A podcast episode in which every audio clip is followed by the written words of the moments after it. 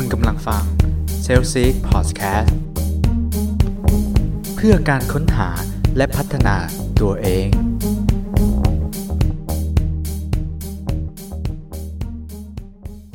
สวัสดีครับ ขอต้อนรับเข้าสู่ s a l s eek Podcast อีกเช่นเคยนะฮะ วันนี้นะครับก็เป็นวันที่ 11 แล้วนะครับ อีกไม่กี่วันนี้นะฮะ ระหว่างนี้ก็จะถึงช่วงของวาเลนไทน์นะฮะ เป็น วันแห่งความรักนะฮะสำหรับใครที่มีคู่ก็คงได้ออกไปทำกิจกรรม หรือว่าจะอยู่ร่วมกันทำกิจกรรมแห่งความสุขนะฮะไม่ว่าจะเป็นการเติมความรักให้กันพาไปกินข้าวนะครับ หรือไปทำกิจกรรมนอกบ้านเนี่ย ก็ถือว่าเป็นเรื่องที่ดีนะฮะ ถ้าขึ้นชื่อของความรักแล้วครับผม แต่สำหรับใครอีกหลาย ๆ คนนะครับที่ไม่มีคู่นะครับ หรือว่าเป็นคนโสดนะครับ ก็อย่าเพิ่งน้อยใจไปครับ ก็ให้ความรักกับตัวเองหรือว่ากับพ่อกับแม่นะครับ หรือว่ากับคนใกล้ตัวใกล้ชิดเราก็ได้นะฮะ วันนี้ครับถ้าพูดถึงเรื่องของความโสดนะฮะผมก็ได้ไปเจอบทความหนึ่งครับที่รู้สึกว่าน่าจะตรงใจใครหลาย ๆ คนนะฮะ เป็นบทความที่มีชื่อว่า 12 things you can do to feel a little less lonely นะฮะหรือว่า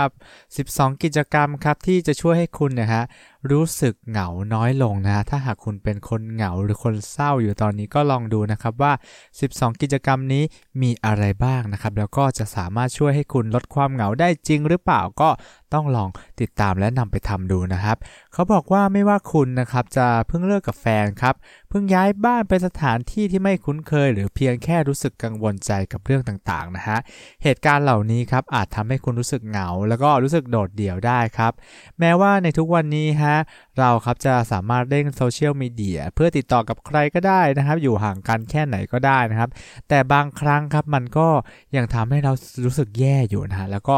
มันก็ไม่ได้ช่วยอะไรให้มันดีขึ้นครับ แถมยังคอยซ้ำเติมนะครับให้เราเนี่ยเอาตัวเองไปเปรียบเทียบกับคนอื่น ได้ง่าย ๆ อีกต่างหากฮะมันจึงไม่ใช่ทางเลือกครับที่ดีในการคลายเหงานะถ้าเราจะนอนอยู่บนเตียง แล้วก็กลิ้งเล่นมือถือถ่ายไปวันๆนะฮะแต่ไม่ต้องเป็นห่วงไปครับถ้าหากว่าเราเนี่ยฮะอยากหาอะไรทำเพื่อคลายเหงาแล้วก็เนี่ยฮะวันนี้ครับผมมีกิจกรรมนะฮะที่จะช่วยให้ทำรู้สึกดีขึ้นครับ ลองไปดูกันว่ามีอะไรบ้างครับ ข้อที่1ครับเขาบอกว่าให้ลองเอาของที่คุ้นเคยนะฮะเอามาไว้ใกล้ๆตัวครับ ไม่ว่าจะเป็นผ้าห่มผืนโปรดนะฮะหรือว่าหนังสักเรื่องที่คุณชื่นชอบ หรือเป็นรูปถ่ายครอบครัวนะฮะที่เป็นรูปถ่ายที่บันทึกความทรงจำดี ๆ ไว้นะฮะหรือแม้แต่เทียนหอมนะฮะที่ทำให้คุณรู้สึกว่าเหมือนอยู่บ้านนั่นเองครับ สิ่งเหล่านี้ฮะจะช่วยให้คุณครับคลายเหงาลงไปได้บ้างครับ มันก็จะคอยย้ำเตือนนะฮะว่าคุณเนี่ยฮะยังมีคนที่คุณรักอยู่นะครับ แล้วก็มีคนที่เขารักคุณอยู่นั่นเองครับ มันจะช่วยให้คุณรู้สึกดีขึ้นไม่มากก็น้อยนะครับ ข้อที่2ครับเขาบอกว่าให้ลองไปเรียนการออกกำลังกายดูฮะชั้นเรียนการออกกำลังกายเนี่ยฮะจะพาเราเนี่ยครับออกจากพื้นที่เซฟโซนเนาะแล้วก็ไปเจอคนใหม่ๆ ที่เราไม่รู้จักฮะถ้าเราเนี่ยครับอยากมีเพื่อนนะฮะก็ขอให้ทักทายนะครับแล้วก็อย่ามัวแต่ขี้อายครับอย่างน้อยมันก็เป็นสถานที่ที่ทำให้รู้ว่า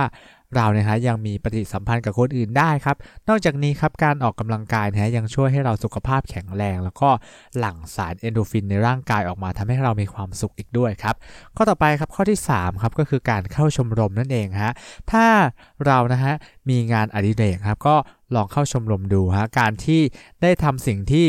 เราชอบครับร่วมกับคนอื่นเนี่ยจะทำให้เรารู้สึกว่าเรามีเพื่อนนะฮะแล้วก็จะทำให้ความเหงาเนี่ยมันลดลงไปอย่างง่ายดายครับ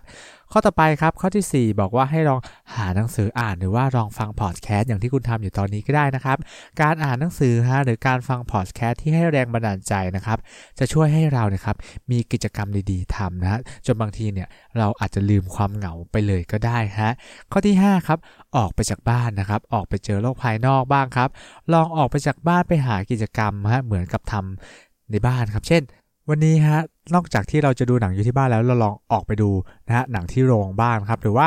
ลองเอาหนังสือออกไปอ่านที่ห้องสมุดบ้างอะไรอย่างเงี้ยฮะหรืออาจจะไปเดินเล่นแทนออกกำลังกายอยู่ในหมู่บ้านหรอเอาหาออกวิธีอะไรก็ได้ครับที่ทำให้เราออกจากบ้านแล้วไปเจอสภาพแวดล้อมใหม่ๆนั่นเองฮะข้อที่ 6 ครับเขาบอกให้ลอง เปลี่ยนแปลงกิจวัตรประจำวันดูนะฮะ เราครับอาจจะติดอยู่กับกิจกรรมเดิมๆฮะจนรู้สึกว่ามันน่าเบื่อฮะอยากให้ลองเปลี่ยนแปลงมันบ้างครับ เช่น ลองไปกินข้าวนะครับที่ร้านใหม่ๆ ที่เราอาจจะไม่เคยไปเลยนะฮะหรือว่าไปสำรวจครับสวนสาธารณะใหม่ๆสำรวจห้างใหม่ๆ ที่เราไม่เคยไปเดินนะครับมันอาจจะทำให้เราเนี่ยครับเจอกับคนหรือว่าเจอกับสภาพแวดล้อมที่ แปลกออกไปก็ได้นะครับ แถมยังมีโอกาสได้รู้จักเพื่อนๆนะครับในที่นั้นๆ มากขึ้นอีกด้วยฮะข้อที่ 7 ครับ ลองไปเรียนอะไรสักอย่างครับเพิ่มเติมฮะสิ่งที่คุณสนใจครับแล้วก็สามารถจะทำให้คุณออกไปเรียนรู้อะไรใหม่ ๆ ได้เนี่ยโดยเฉพาะการหาความรู้ครับเกี่ยวกับมันเพิ่มเติมเนี่ยถ้าคุณชอบทำอะไรชอบทำอาหารนะก็ลองไปเรียนทำอาหารดูนะครับหรือว่าชอบอ่านหนังสือก็ ลองไปเรียนเขียนวรรณกรรมอะไรอย่างนี้ดูก็ได้นะครับ หรือว่าถ้า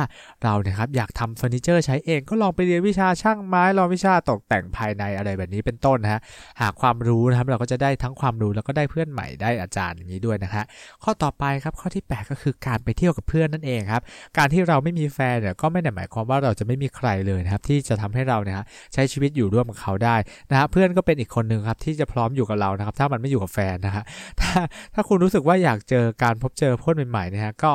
มันไม่ใช่เรื่องยากครับลองออกไปเจอ